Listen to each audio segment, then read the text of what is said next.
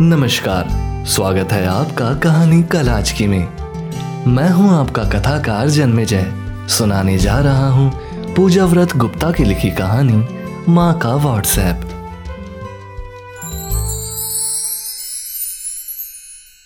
उस दिन सुबह उठते ही माँ मुझ पर ज़ोर से चिल्लाई। उठ गई तुम? जाओ जाओ, और सो जाओ जाकर। अभी तो बस बारह ही बजे हैं। लोगों का एक वक्त का काम खत्म होकर दोपहर की नींद का समय हो गया। लेकिन ये महारानी अब उठी है। वैसे भी रात को एक तो बज ही गया होगा।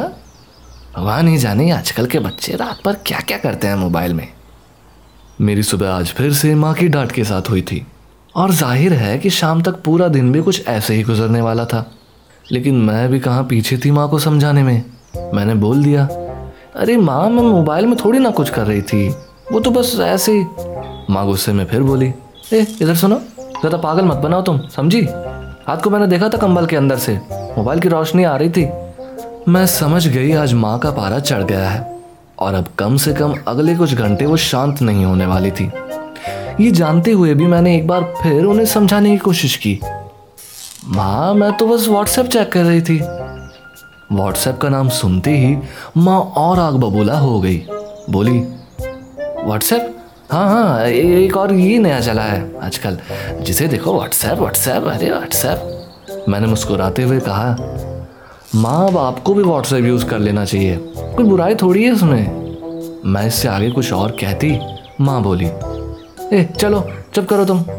ये काम मैं और सीख लूँ। घर के काम कम है क्या? है तो मेरे पास भी मोबाइल। देखियो कभी चलाते हुए। तुम लोग रात भर बस मोबाइल में टिपिर टिपिर हाँ ठीक है तो कह रही थी माँ। हम बच्चे माँ के सामने होते हुए भी मोबाइल में बस समय काटते रहते। और माँ, हमारा चेहरा देखती, फिर कुछ देर बाद खुद ही अपने आप को घर के किसी काम में उलझा लेती। मैंने सोचा क्यों ना माँ को भी सोशल नेटवर्किंग की दुनिया में लाया जाए। हालाँकि ये थोड़ा मुश्किल था, लेकिन शायद उनकी उम्र के लिए ज़रूरी बन गया था। हम सब बच्चे बाहर पढ़ने लगे थे, और माँ पापा घर में अकेले हो गए थे। पापा अक्सर अपने काम में व्यस्त होते थे, इसलिए ज़रूरी था कि माँ को इन डेली सोप सीरियल से थोड़ा दूर हटा के सबके और करीब लाया जाए। मैंने जैसे तैसे माँ को यकीन दिलाया कि फालतू नहीं है। जैसे, मैं हॉस्टल में क्या खा रही हूँ? मैंने कौन से रंग का नया टॉप लिया? और तो और मैं कहाँ हूँ? ये सब मैं आपको फ़ोटो भेज कर दिखा सकती हूँ ना माँ? और आप भी मुझे घर से फ़ोटो भेज सकते हो। वैसे भी आपके खाने की ना हॉस्टल में बहुत याद आती है। उससे कम फ़ोटो ही सही। मैंने मुँह लटका कर माँ को खुश करने के लिए लगे हाथों ये बात भी बोल दी। सब कुछ फ्री में? माँ ने हैरानी से पूछा। हाँ हाँ माँ फ्री में। मैं आगे उन्हें कुछ और कह पाती, उससे पहले ही वो मासूमियत से बोली, ए, तुम मेरे लिए भी ला देना, व्हाट्सएप। हालाँकि इस बात को सुनकर मुझे उन पर हँसी आई थी, लेकिन उस वक्त उनके उस मासूम सवाल पर हंसना शायद बनी बना योजना को चौपट कर देता। इसलिए बात संभालते हुए मैंने कहा, अरे माँ व्हाट्सएप नहीं, आपके लिए तो नया मोबाइल लाएँगे। नए मोबाइल का नाम सुनकर माँ की नज़र में घर की फहरिस्त आ गई, इसलिए उन्होंने तुरंत ना किया। ना यार, ना ना, रहन दो, अभी नहीं लूँगी। फिर मुझे याद आया, छोटी बहन का पुराना एंड्रॉयड फ़ोन रखा है। मैंने उसे निकाल कर उसमें माँ की सिम डाली। सारी ज़रूरी ऐप इंस्टॉल की और स्क्रीन के ऊपर के कोने वाले हिस्से में व्हाट्सएप को स्थापित किया। अब बारी थी माँ को व्हाट्सएप की क्लास देने की। और माँ तो उस वक्त घर के सारे अधूरे पड़े काम भूल गई और उसका पूरा ध्यान अपनी बेटी की व्हाट्सएप क्लास में था। तो देखो, आप बस इसको स्वाइप करो। ना नो दबाना नहीं है। ये टच स्क्रीन है मम्मा। आपको बस छूना है। हाँ ये खुद ही ले जाएगा। माँ ने अंगुली को तेज से मोबाइल की स्क्रीन पर रगड़ दिया। मैंने माँ की उंगली पकड़कर हल्के से मोबाइल की स्क्रीन पर फिराया। ये ठीक वैसा ही था जैसे माँ बचपन में मेरी उंगली पकड़कर पेंसिल से मुझे अक्षर बनाना सिखाती और आज मेरी बारी थी। तो अब मोबाइल खुल गया था। मैंने माँ को समझाते हुए कहा, देखो, ये तो आपकी होम स्क्रीन मैंने ना सारे इंपॉर्टेंट नंबर होम स्क्रीन पर सेट किए हैं। बस आपको जिसका नंबर लगाना हो, उसे टच कर देना। अच्छा कमल का किया है क्या? माँ ने जल्दी से पूछा। हाँ हाँ मामा का भी किया है और मौसी का भी कर दिया। ठीक ही कहते हैं सब। सालों बाद भी लड़की का मायके से प्यार नहीं छूटता।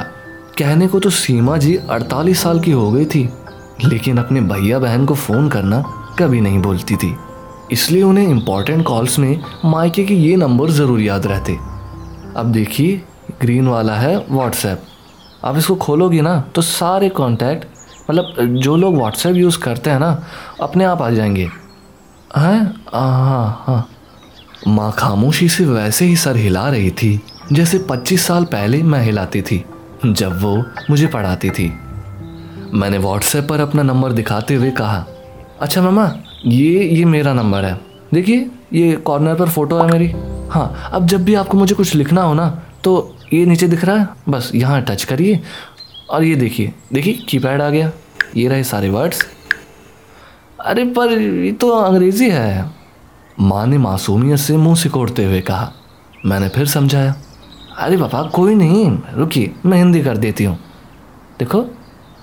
अरे हाँ तो पूरी ओलम आ गई। एक बड़ी सी मुस्कान के साथ माँ अपनी अंगुली में उन ओलम के अक्षरों को छूने लगी। और ये रही सारी मात्राएँ भी। अरे इस तो बहुत सरल है। माँ कुछ ऐसे बोली थी जैसे उसने सब कुछ देख लिया था। लेकिन मैंने उनके इस भ्रम को तोड़ते हुए कहा, अरे, अभी रुको तो कुछ लिखो तो मुझे। लिखो माँ, मैं व्हाट्सएप पर आ गई हूँ।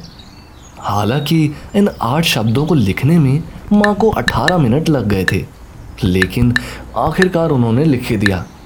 हाँ अब इसे भेजोगी कैसे मुझे? अरे, तू बता ना। ये देखिए ये आगे जो तीर का निशान दिख रहा है ना? हाँ हाँ बस इसे टच कर दो। दूर रखा मेरा मोबाइल अचानक बज उठा। मैंने कहा, वो देखो, आ गया ना आपका मैसेज अरे वाह पहुँच भी गया। माँ मुस्कुराकर चहक उठी। जैसे किसी बच्चे ने आँगन में भागते हुए बैठी चिड़िया का स्पर्श कर लिया हो। माँ का ये आत्मविश्वास देखने लायक था। कुछ ऐसा ही आत्मविश्वास माँ बचपन में मेरे अंदर भर देती थी और आज मैं माँ को सिखा रही थी। ठीक उसी रात मेरा मोबाइल देर रात को अचानक बजा। किसी का व्हाट्सएप पर शायद मैसेज आया था। मैंने देखा तो हिंदी में लिखा था, मोबाइल बंद करके सो जाओ। मैंने अपना कंबल हटाकर देखा तो पास में माँ के कंबल के अंदर से रोशनी आ रही थी। उस रात माँ ने कुछ और भी लोगों को मैसेज भेजा था। मैं व्हाट्सएप पर आ गई हूँ।